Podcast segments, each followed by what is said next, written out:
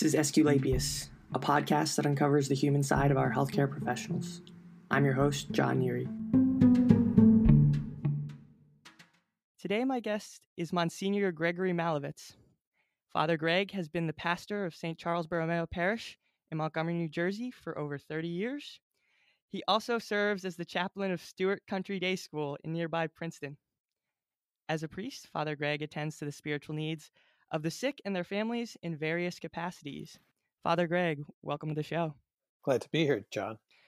Uh, I think it's important to first note that this is the first live episode of Medicine Man. Uh, so I'm not just uh, loafing around in my pajamas this time. I'm actually in here with, with Father Greg. So glad to be here with him. Uh, first, I want to just ask you the uh, seemingly uh, seemingly simple question uh, what is pain? Pain is a variety of things. I think for the most part, pain is a, a feeling of abandonment, feeling of um, uncertainty. It can express itself physically or spiritually or emotionally. So I, that's my experience. That's abandonment, lack of control, um, fear. Going off that, what is healing? A lot of people may consider uh, healing an absence of pain. Others uh, more uh, an acceptance of pain. How would you characterize healing as a whole? I think it could be all of the above. It's sometimes it's the healing of some physical pain. I've been uh, I had an accident in which I broke my leg and I needed surgery and medication and therapy to heal me. But we've also had broken hearts and we need other things perhaps to help heal us of those of broken hearts of, of more emotional or spiritual pain. So healing is coming, I think, to a place of peace and a, pen- a sense of wholeness in your life. And so now, could you talk? Uh, what what role does spirituality and I guess uh, the Catholic faith in particular play in healing? Well, I think spirituality and then the Catholic faith can be two different things because spirituality may be a variety of uh, experiences in a variety of different traditions that people have. They understand a power greater than themselves. In the Catholic tradition, it comes uh, from the message of Christ, which is that you know we don't we're not always quite certain why people's lives unfold the way they do, why people experience pain, why people get sick, why people experience trauma. Um, but the promise that Christ makes is that there is a grace, there's a strength that helps people walk through it, to be able to embrace the moment and to find peace in their in their life. You know, in the time of Christ, it was really believed that illness was punishment from God, that it was somehow either you had done something wrong or maybe your parents did something wrong. And now when Christ comes along, he says that no, that's not what it is. It's life is what it is, and what God is there is to give you the strength and the grace to uh, to walk through whatever it is you're experiencing. Going off that, um, specifically uh, in the Catholic faith and the Bible, can you talk about Jesus uh, as a healer? There are obviously uh, many uh, miracles uh, that he performed on, on different people with you know lepers and, and people who had various illnesses, but just almost holistically speaking, as a healer, can you kind of uh, talk to that concept? Well, John, you know, I think again, part of it, the healing, people can read the Bible and they can see us, listen to stories about Jesus curing somebody who's blind, curing somebody who is lame, people who are deaf. And you begin to say, oh, that's can almost seem like magic, how cool this is. But the context, again, that we can never forget is that the people who were experiencing those illnesses and those disabilities were shunned from the rest of society. They did not find themselves um, actually in the midst of things. And the reality is also that when you hear a lot of talk about demonic possession in the uh, in the New Testament, many people think that a lot of that might have been mental illness and emotional illness. And so, even more so, folks who were experiencing very bizarre behavior or making irrational choices were really kept to the side of society, thought that there's something they don't belong. So when Jesus comes as this holistic healer, it's not only to say, okay, John, you no longer are blind, or John, you're no longer possessed by some demon. You belong. You're part of the community. And so the healing, the restoration is not only a physical and emotional one, but to a certain extent, it's a, it's a social one as well. And um, when we lose sight of that, then we lose, then the image of Christ curing people just becomes a sort of uh, a momentary thing that he does that's that's interesting and cool, but not necessarily how does it affect my life, especially if I if I'm not being cured of something. Yeah, I think that's an interesting point. Uh, kind of uh, alienation is not usually viewed as a side effect of a lot of illnesses, but it's certainly something that, as you're saying, is kind of addressed in the Bible Right. Well, you know what I would say, John. I, I, I hear hear how you're coming at this, but you know, my experience as a priest, and especially a priest for about 36 years, and it, you know, 36 years can seem like a long time. It's not really a hugely long time, but the amount of it medical changes that have taken place over the past 36, 40 years are huge. So when I was an, a young priest, uh, people didn't talk always about cancer because there was a sense of like if people know I have cancer, they're going to treat me differently. I'm going to feel ostracized. Certainly, I became a priest in the early 80s when HIV/AIDS was becoming a huge uh, crisis in our in our country and in the world, and that's a pretty good example of how people felt ostracized and alone. So, you know, the message of Christ is that we not only want to help people be physically healed, if that's possible, but also to say that your illness doesn't define who you are. Your illness doesn't define, you know, who you are. So sometimes there are some people who I've met who have had cancer and they and I understand that people have different opinions about this. Some people don't want to be called a cancer survivor. They they they don't object to other people saying that, but their experiences I that's that doesn't define who I am. And um, uh, that's just some people come at it that way. So, so, I would say there is still, in many ways, um, a reluctance for people to speak about their illness um, because of the fact that they um, feel that somebody's going to think less of them or feel, you know, um, that they don't belong. Yeah, I think that's that's. I like what you're saying about. Um, it's easy, even when good or bad things happen tremendously, kind of like the extremes, to kind of put people in this box of trauma survivor. You know, survivor of XYZ or, you know, champion of XYZ. And um, as we all know, that doesn't really kind of define any person. So it's nice that part of being spiritual is uh, viewing somebody as a, a whole person. Well, you know, to that point, I, I, don't know if you'd seen the news recently, but one of the great Catholic uh, figures of the last century and this century is Jean Vanier, and he died recently at the age of 90. And Jean Vanier uh, actually was one of the first people in the early 60s who saw people with um, intellectual disabilities who were put in institutions. And he had this great, because of his own Catholic faith, believed that there was a, a dignity to those folks and they shouldn't be put away, even if they couldn't be cured of, or they couldn't be, uh, they would always have these disabilities, uh, to put it that way.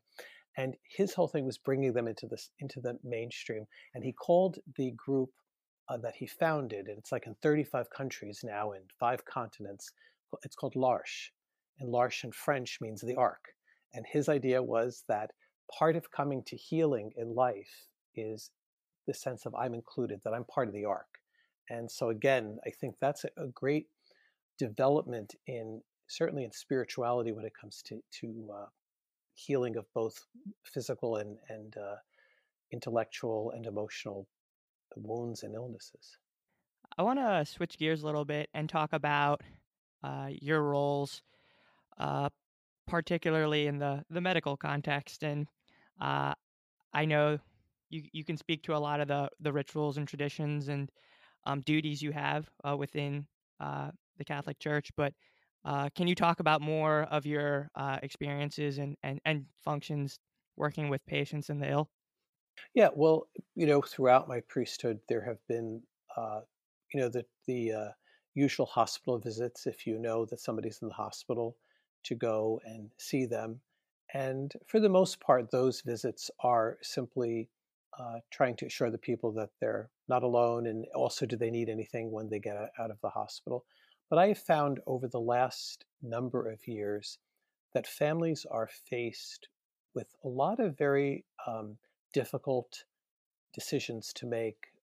Sometimes, when about should a person have surgery, some often it's end of life care, and it's not always quite black and white. And they often will need someone who comes from this from a moral and spiritual point of view to kind of help them weigh what the consequences and what the the various outcomes are of different treatments. So, you know, I see I see a change as being when I was a much younger priest, I would just go to the hospital and I would see you and I'd say, "Hey, John, how you doing?" and "Oh, you broke your leg," and et cetera, et cetera.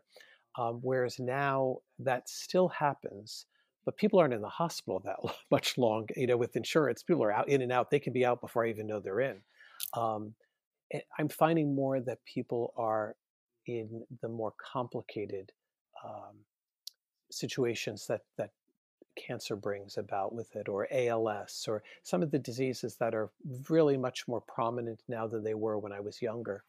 Uh, they need help in negotiating their way to how do I live with this, or how do I accept death. You know, so it's a it's it's, more. I find it more complicated now as I get older than years ago going into the hospital do people sort of formally ask you advice in these various medical situations or kind of just ask for a blessing what, what does that look like or is it different for every situation i think it's different for every situation and going back again what i've seen is a development in the role of i would say a priest but i would also say other men and women of religious traditions those who are clergy is that years ago for uh, me going into the hospital or going to see somebody who was sick was more um, sacramental, meaning to say it might be bringing them communion, might be listening to them, what's going on, uh, hearing their confession, and in some cases doing an anointing of the sick for them. And that continues very much today. But what's layered onto this now is people will say to me, I'm really confused about what I'm going to do. Or my the family may say to me as I'm standing in the hospital with them, you know, we're really concerned about the surgery that John is going to have. And they need somebody to talk to about their fears, their concerns, their worries. I think people in the medical profession are wonderful. I've met wonderful doctors and nurses and all kinds of lab technicians, but sometimes there isn't that space that that that somebody's right there to say this really stinks, doesn't it? Or it's really hard, or I'm not certain what's going to come of this, or how are we going to move through this? That you know, I can provide that listening ear. Um, and most of the time, it's I'm not an oncologist, so I can't tell you, you know, whether this treatment is right or that treatment is right. But I can listen and I can say, you know, you sound like it sounds like you're really afraid, or it sounds like you really would like to move in this direction. And I think that is often, for me, one of the great parts of ministry is that people can feel that somebody listens to them because I'm not certain people always in, in illness want all the answers, because sometimes there are no answers, or there isn't a clear answer. They want to know if somebody listened to them and heard them. And I think clergy provide, I think, I hope I can provide that for people that somebody listened to them. You mentioned the uh, sacrament of anointing of the sick. Um, realistically, people probably aren't too familiar with it, especially even Catholics and non Catholics, obviously, um, because you don't encounter it until the end of your life. Uh, so could you describe kind of what goes on there and what sort of grace it adds to the the the Catholic faith? Right.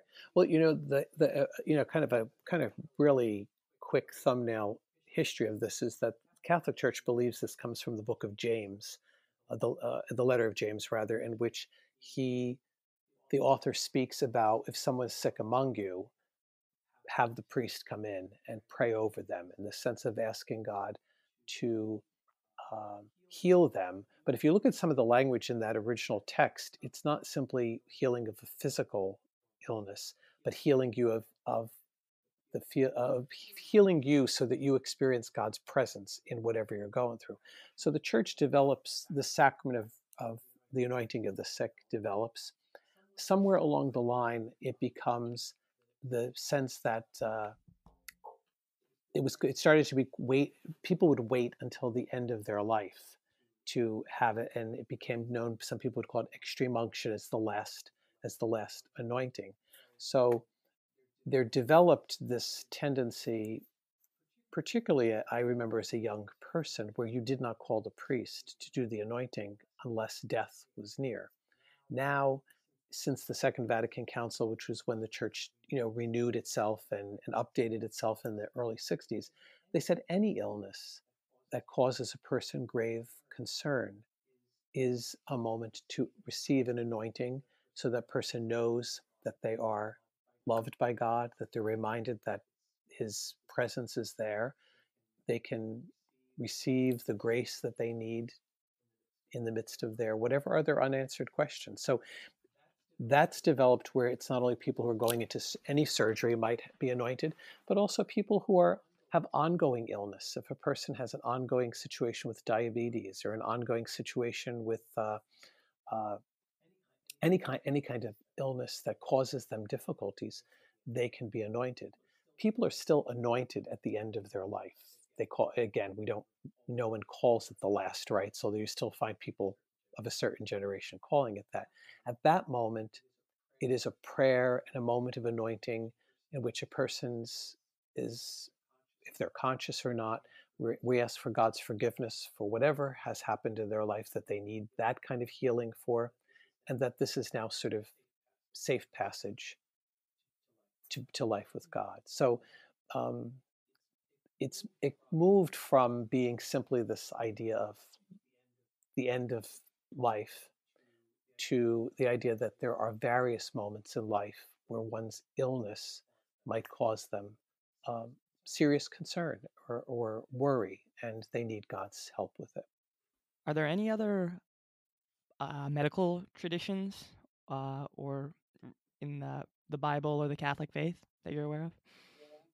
What do, you, what do you mean medical traditions? What are you talking about? Something kind of set out or or specifically for those who are I, I, guess a lot of the the catholic faith is that we all have our brokenness and illness and things but um any sort of i guess blessings even even saints who were doctors or things of that nature right well you know one of the great um one of the great devotions that has been in the church for about i would say about 200 years maybe is there is the belief that mary the mother of jesus appeared at lourdes in france and that there were healing waters that came from the grotto that she was in at Massabielle. And so people go in pilgrimage to that place in uh, Lourdes to pray for healing, to pray for um, either themselves for healing or for those who uh, need to be healed. There are various prayers that are associated with with uh, Our Lady of Lourdes. I've even known people who have gone to Lourdes and brought the water back to sort of bless people with it. And I think again, it's are people cured? I, there are testimonies of people who have been cured from going there. There have been testimonies. There's been experiences where people were not cured, but again, it gave them great solace and great peace to know that they were connected to this sort of wonderful tradition of Mary having appeared at at uh, Lourdes. The great, just to, as you know, for the doctor thing, the it's, it's believed that Luke, the gospel writer of Luke, was a physician. And the reason why it's believed that he was a physician is because when you read his gospel and you look at it in Greek, when he records various uh, various miracles that Jesus uh, is a part of, he uses specific medical terms uh, in his telling of the story that is not that are not found in any of the other three gospels when they tell similar stories of a person who was healed of leprosy or healed of of being uh, crippled. So it's an interesting thing that Luke is known as uh, you know is often known as the physician because they clearly look at that you had to know that information in order to use those Greek words in describing things. So there is a tradition right from the beginning of, of, of Christ's story being told that somebody who was in the medical profession was involved in it, you know? To me, it's such an interesting thing how, like, your spirit and your health are, are tied together, both physical, mental, emotional. Um, and I think it's just a part of the reason why I created the show is just to kind of explore those things in, in all different parts of, of the field. So I think uh, it makes a lot of sense that someone like Luke would would uh, you know be predominant in both the church and uh, a medical setting. You, you know, can I just comment on that and, and say that what you just said about the a person's mental well-being and their physical health that I have been so often in situations in which I have seen how there is such a, a close correlation to that, uh, whether you call it their mental health or their spiritual life. Um, not that people who are strongly spiritual are necessarily, you know, okay, I don't care what's happening to me, but there is a great, uh, there there is a great difference when people when they are depressed. You can't you can't muster up the grace and the the energy to have hope if you're depressed because you have cancer. And so that so often what happens then is clergy and people of faith are needed not to be cheerleaders, but to kind of help people maybe widen their vision a little bit to be aware maybe of if there are blessings that they're forgetting in all of this and to kind of help the lift up the spirit so that they can really face the illness and uh, you know do the treatment that perhaps that they need. Yeah. Is the is spiritual kind of well well being and mental health? Are you saying that they're kind of one and the same? They're kind of tangential. They're two separate things, or hard to say. Well, I, I think there is a link between them, your spiritual health and your mental health and your physical health. Um, you know, sometimes I have experience, experiences where people are coming to me for what is seeming what they think is a religious problem, a religious, spiritual problem. It may be at some level, but there is also some um, there's some also emotional or mental issue as well. So you know, people can again, I'm, I'm speaking in a very broad stroked sort of way here, but you know, I've had people come to me and they're talking to me about they don't they can't feel God in their life and they feel uh, a struggle and they feel lethargic about their faith. And then you start to unpack it a little bit and you kind of say, I think she's depressed. And you have to name the depression. This is not necessarily a religious, spiritual issue, as it is really a mental health issue. And the spiritual can help you find your way to, to better mental health. That, that's a part, what I think is a very important component in the healing but if you just, some people just see it as a spiritual issue. If I just prayed harder, I wouldn't feel so bad. Well, that's not why you feel bad. You feel bad because you have a chemical imbalance. And that may be, you know, why uh, you're experiencing this sense of lowness. Uh, you know, so I, it, they're very interrelated, and you have to sometimes with people have to really sit and talk to them for a long time and and get to know them and to say, eh, I'm not quite certain. Or yeah, or, or sometimes it is a spiritual issue. Yeah, you're you're fine. And you know, I would say I, my analysis of you is you're not suffering from anything that makes you dangerous to people or to yourself. It's that you need to maybe relook at your spiritual life. I, I think a lot of those questions are just being really continue to being answered in our medical field and spiritual.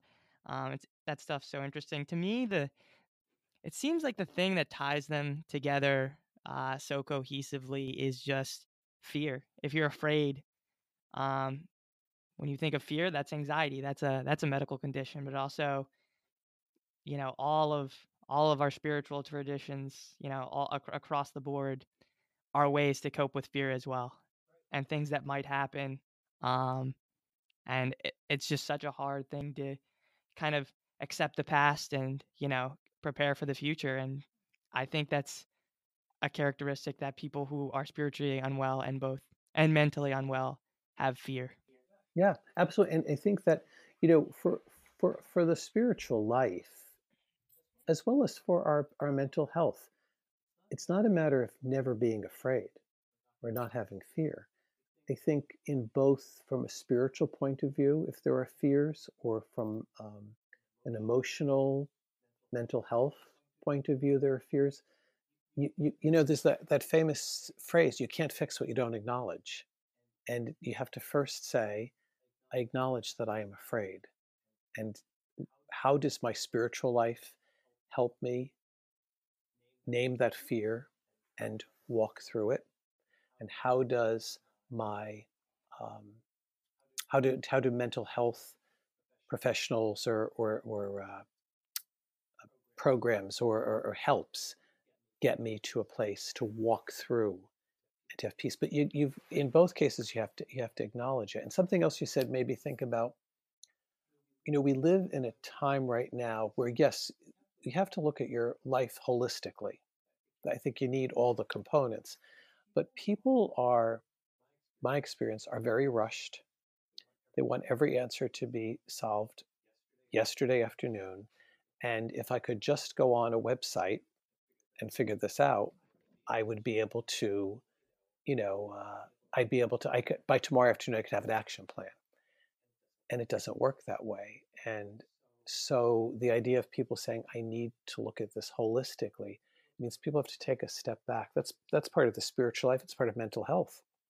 It's part of physical health. You have to take a step back and kind of look at from the, the bigger picture. I think that's what clergy help people do. Could you just take a step back for a minute? You know, not literally, but like, could you get away from the ledge for a minute? You know, and just sort of stop for a minute and take a look at what are the various issues that are going on.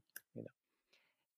Yeah, what you just said reminds me of um, a physician who told me uh, the job of a physician is um, to amuse the patient until time takes its takes its role and, and heals. Um, and I think that's a lot of times that's missed by people nowadays because they want the answers and they won't let time run its course and just kind of uh, play things out.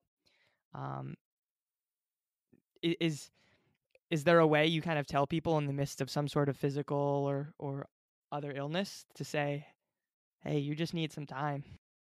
Well, you know, the short answer to that is yeah, but the the the reality is is that I think this would come to a lot of people who are in any kind of helping profession. You have to first figure out what can this person hear. You know, they have a certain expectation of what they want to hear. Whether they go to a doctor or they go to a priest, a lot of people want to have. Could you just tell me what the answer is, and keep it to like three sentences? That it's sort of it's sort of like that. But sometimes people can't people in a first meeting you have you size it up you say i don't think he can hear. They're they're not ready? They're not ready or they're just they're focused so you, so you need to get to get to know them to know what their fears are to know what their concerns are. A lot of this what you something you said before we just before it made me think of this that you know the big fear for a lot of people is that you don't have control. You're not in control. And you know uh, that's that's big for people. When you just when you come up against an illness when you come up against uh, any kind of disability you're you're not in control. And that's that's hard for people. And so you got to you, you you can't there are too many people who want to say like nice things to them in terms of like oh it's going to be okay and don't worry and i have never as a priest told anybody it's going to be okay or even not to worry because that's not my place to tell them that because I don't know that it's going to be okay. And I don't know if there's really, there might be something to actually worry about. But it's one thing to name those things, another thing to give them power and to let them kind of control the way you live your life. Yeah, that's funny. I know EMTs are specifically trained not to say everything's going to be okay in a lot of traumatic situations. So it's uh I feel like it's it's it's part of the human condition, right? Trying to feel like we're in control. I was actually um, just reading a book by the Mayo Clinic, and prayer is listed as an alternative form of medicine. Uh, can you talk to the a the healing powers of a person's individual prayer, and b do you believe that kind of practices in your spiritual realm, like prayer, like meditation, uh, can have an actual effect on the physical realm? Well, the first thing, the first way I would respond to this, John, is that I'm not certain. Did you say that the Mayo Clinic said that prayer is an alternative to medicine? Well, it's it's considered a, I guess perhaps not a the term alternative medicine or integrative medicine is something they are like techniques and practices that don't have a lot of science and data back it.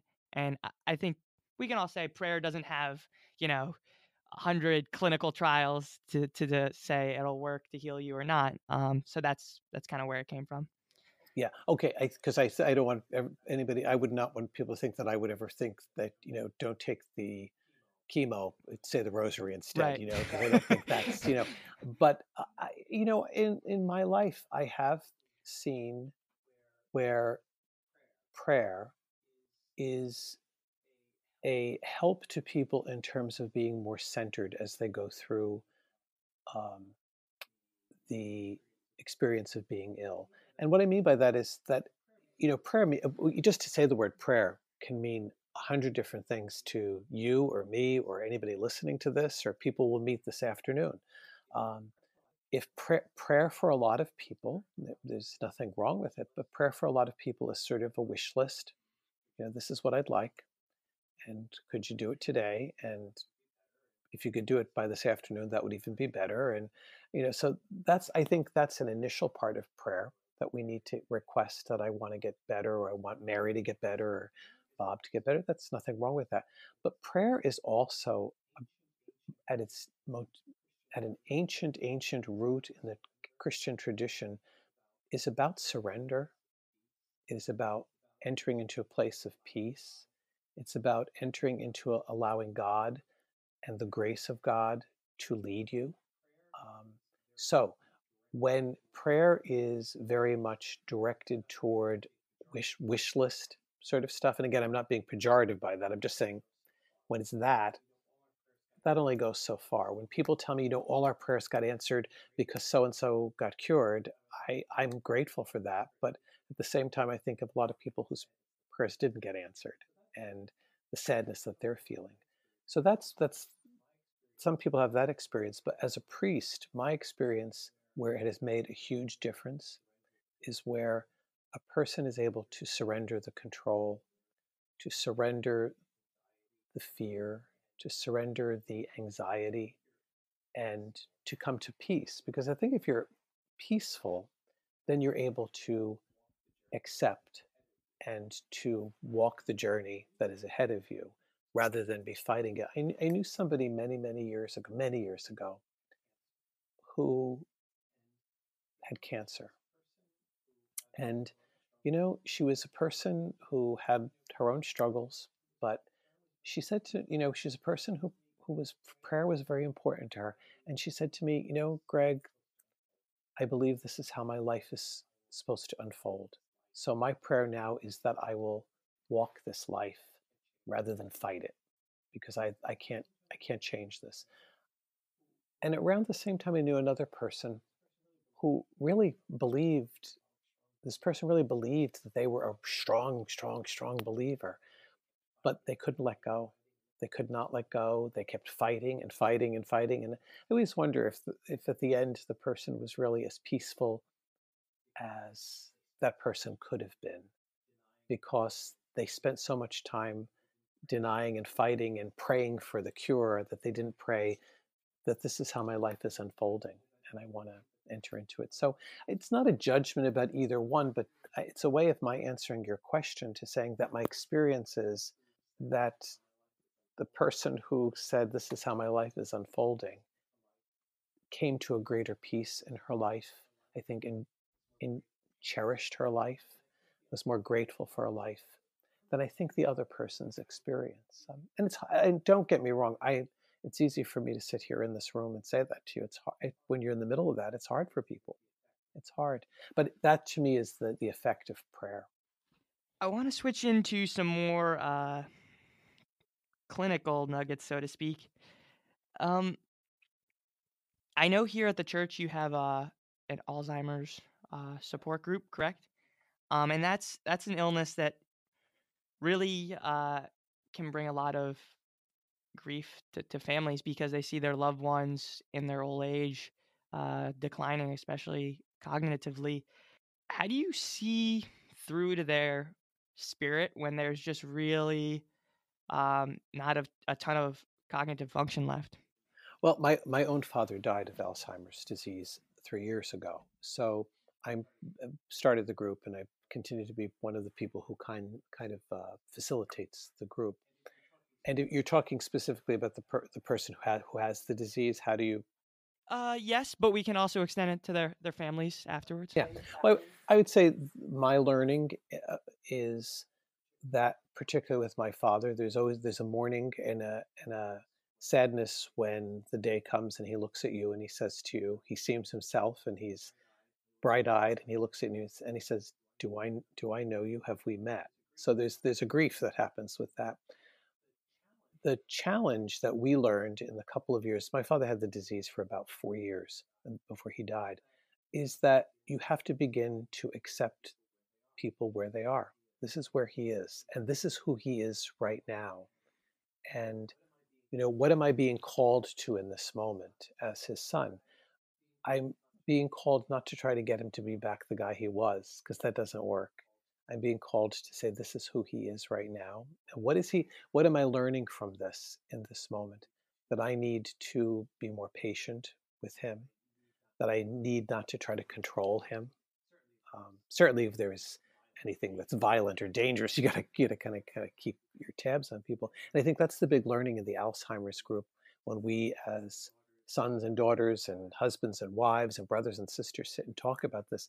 The big learning for a lot of people is um, you got to stop trying to make them be who they remind them of who they like get them to be back who they were five years ago or two years ago or even last year because that's not going to happen and what you're called to at that moment is to be present to who she is or who he is right now. So it's a tough place to be because you're you're mourning what's what's happened, but it's you're not going to bring that back. you know, there's no prayers that are going to bring that back.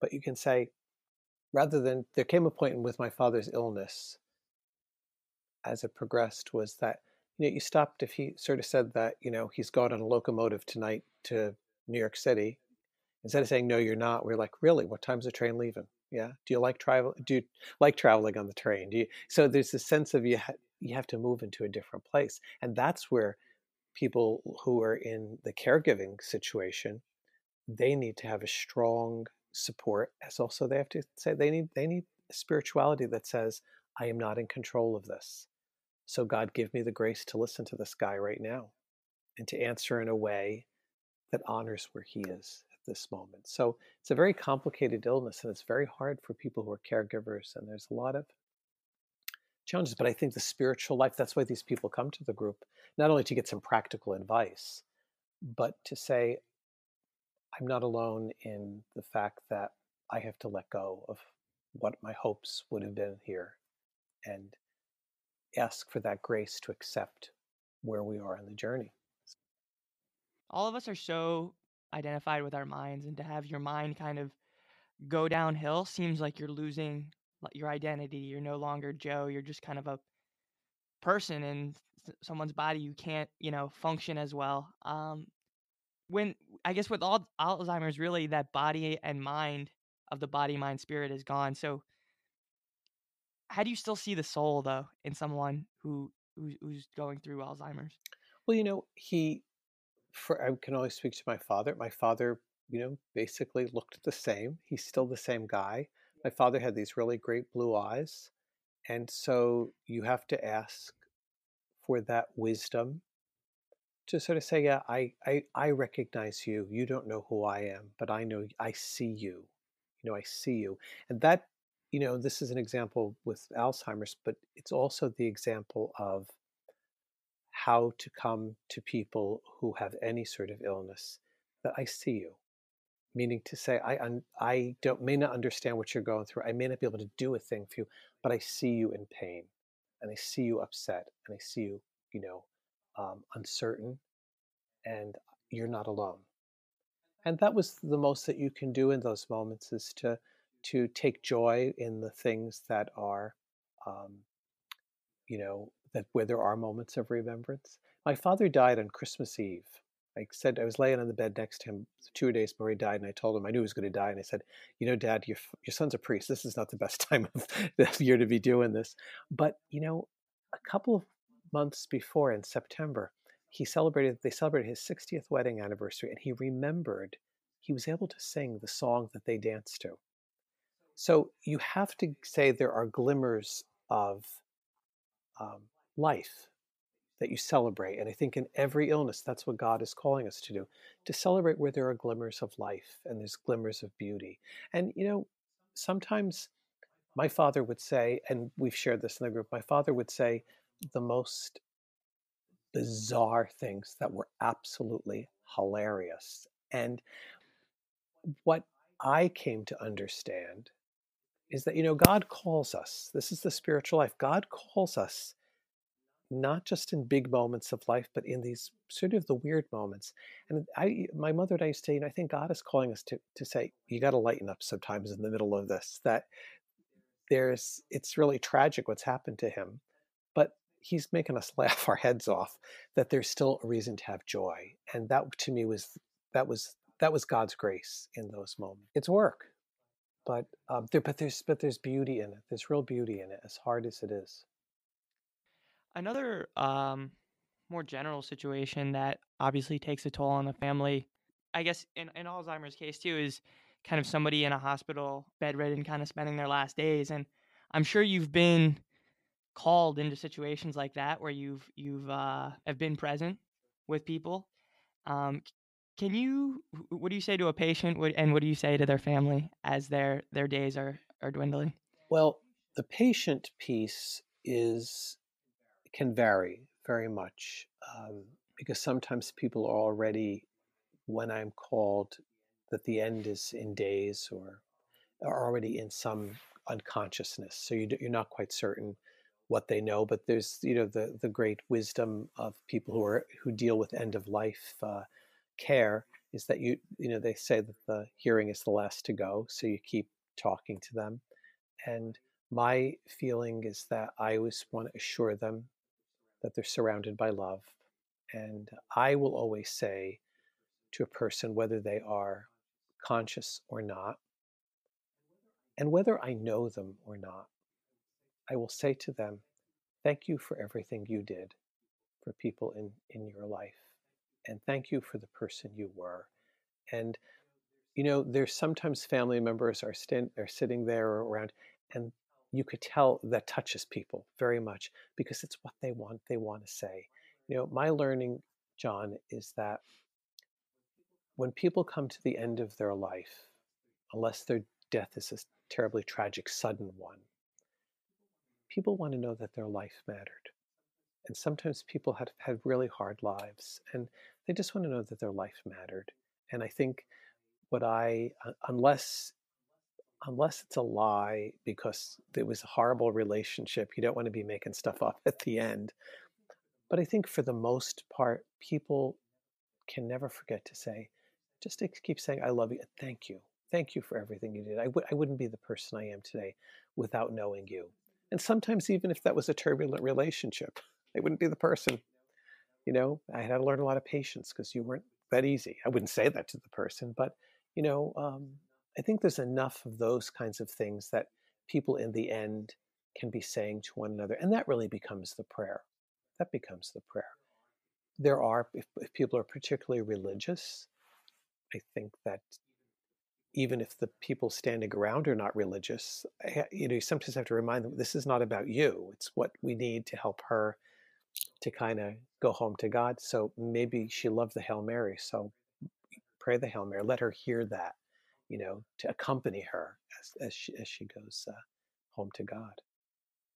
I think that the the most interesting tidbit to me was that you said even if you didn't know them, you know, and it's perhaps to some that might seem bizarre, but it's just kind of almost the inner like you know the interconnectedness of us as humans is that we all kind of matter to each other regardless of how well i witnessed your your your importance i mean you know i i don't think and i don't mean to be glib about this i don't think that i've ever been in the hospital bed of somebody who was a serial killer you know or i i think most of the people in the 36 years i've been a priest that i have either buried or seen at the hospital, particularly to the end of their life, are complicated people or simple people or people who have their gifts and people who have their strengths. And there are some people who are just exemplary, and there's some people that are hard to love.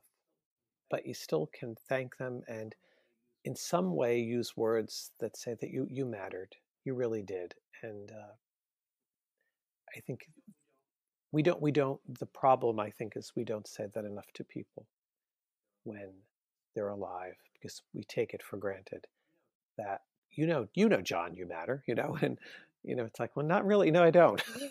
Not, at least not from you I don't you know but uh, so I think that it, it, you know this goes to again? It's a holistic way of being a spiritual person. That to be a spiritual person in times of illness and tragedy or death or ongoing disability you, you got to that's it's a talent not a talent it's a it's a it's a quality that you have to develop through your whole life. It's not just something you pull off the shelf and i think more people would do that then when the end of life comes then when those difficult moments come and i've seen that.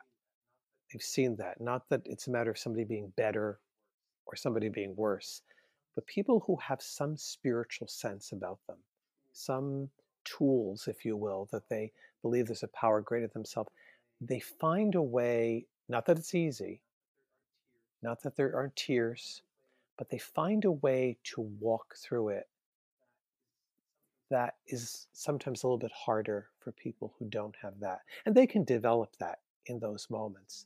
But they seem to have a different way when there's a spiritual life, a different way of coming at it. And you know where you see it, John, is sometimes if, you know, if, uh, you know, grandpop is the one that's dying and the, the, the children don't all have the same spiritual way of looking at things and that's where sometimes it gets a little complicated because you know one is telling them you know go home to god and the other one is you know fighting you know don't go don't leave us and so there's there can be sometimes uh, complications with in those situations. But I think uh, it's you got to develop that side of you in your in in the dailiness of your life. Yeah, definitely, definitely. I like the the word tools as a way to say, you know, these are things you're going to build over time. Couple fun questions to close here. Fun questions, okay. I know you have an identical twin. Is that correct? I do have an identical twin. Could you tell us about him? What do you want to know about? Uh, social security number. now. for yeah, for for for my for my birthday, he sent me a bunch of stuff. You saw one of the books in my office, but he also sent me a mug that said, um, what, what, what's his name? What is he kind of? His name is name. His name is Jeff. He lives in Dallas, Texas. Okay. Um, he is he also is a priest or? No, no, no, no. he's a he's a vice president of a company in in Dallas, and uh, he um, he sent me he had gave me a, uh, um, mug for my birthday that said uh, to the world's okayest brother so, so, that's sort of i like this guy already yeah the okayest um, my brother and i are very we're very for being identical twins we we have very similar temperaments but we're very different in our interests and our um, um, you know obviously where our life path has taken us. But we're very similar in our temperaments, in our just that our temperaments, and like you know what we respond to, what we don't respond to. Um, so there's that. Do you, do you make your way down to Dallas to see him? I haven't been down to Dallas in about two years. Was the last time I was I was down there, but Texas is like really really flat, and I and hot and hot, and I was there in August. So uh, yeah, it's it's a nice state. I don't I don't see the lure of it for myself, but yeah. So you know, my brother and I uh, we're we're close, and you know, it's funny that you're talking about a medical thing, and I'm not going to get into the details of it, but you know, it was funny that my brother was going through um, something when he lived. He was not living in Dallas at the time. He was living in uh, I think Newtown, Pennsylvania, and I didn't know this, but he I had gone to the doctor, and I said to the doctor there there's something that's bothering me and i showed him where on my arm or whatever where what was bothering me and he said really greg i don't know what what the problem is there's nothing there and then i find out like about two weeks later my brother had some kind of minor surgery on his on his arm right there. And I said, like, okay, I don't think I've had a lot of experiences like that with my brother, but it was kind of funny that we've often said we have the sort of same aches and pains, even if we don't, even if we don't know about or tell it to one another. So there is something to be said for that. We don't have mental telepathy or anything like that. I can't, you know, can't speak to that. And uh, one last thing, I know you have a dog, correct? Could you tell us about he slash she and how they heal you? Okay, I I don't. Well, let me put it this way: I don't have a dog. The dog that I have here all the time actually is a dog that I watch for someone. But I've been watching this dog for about ten years, and there comes a point where I try to explain that this is not my dog, and it just gets. I, I say what my the person whose dog this really is always says: um, dogs don't belong to anyone; they belong to the universe. But I did have before watching this dog. I had a dog that lived to be 17 years old, a golden retriever mix. I do believe that dogs have a, a, a great power to heal and to calm. Um, I'll tell you a very quick story. My dog, her name was Cameron, and I said she was a retriever. She's mostly golden retriever. She was it wasn't purebred though. I had had a situation in which um, I was called to a house in which someone took their own life. This is many years ago. It was really, really, really difficult. Um, and I was there from about four o'clock in the afternoon until about nine o'clock. It was then I then I left, and I had to come back to church for a meeting in which uh, had to do with the sacrament confirmation. And one parent came out of the meeting and just complained and complained about didn't like the program and blah blah blah. And I just took it. I just took it and I said, "We'll try to fix it tomorrow." And I'm like, "You don't know what I just was involved with, you know." But I'm not going to say it. I went home said, I'm going to bed. Put the dog out. I brought her in. She came into my room. My dog would always lay at the feet of my uh, my feet in the bed. Inexplicably that night, she came up and she laid on my chest and she kept trying to cuddle up next to me. And I, and I looked at one I go, oh my goodness, you know, you absolutely know what happened today. And you just said, I know you need, I need, you need a little, little healing here. So I, that's my experience of he, dogs do heal. Father Greg Malovetz, thanks so much for joining the show. Thank you for having me, John. Enjoyed it.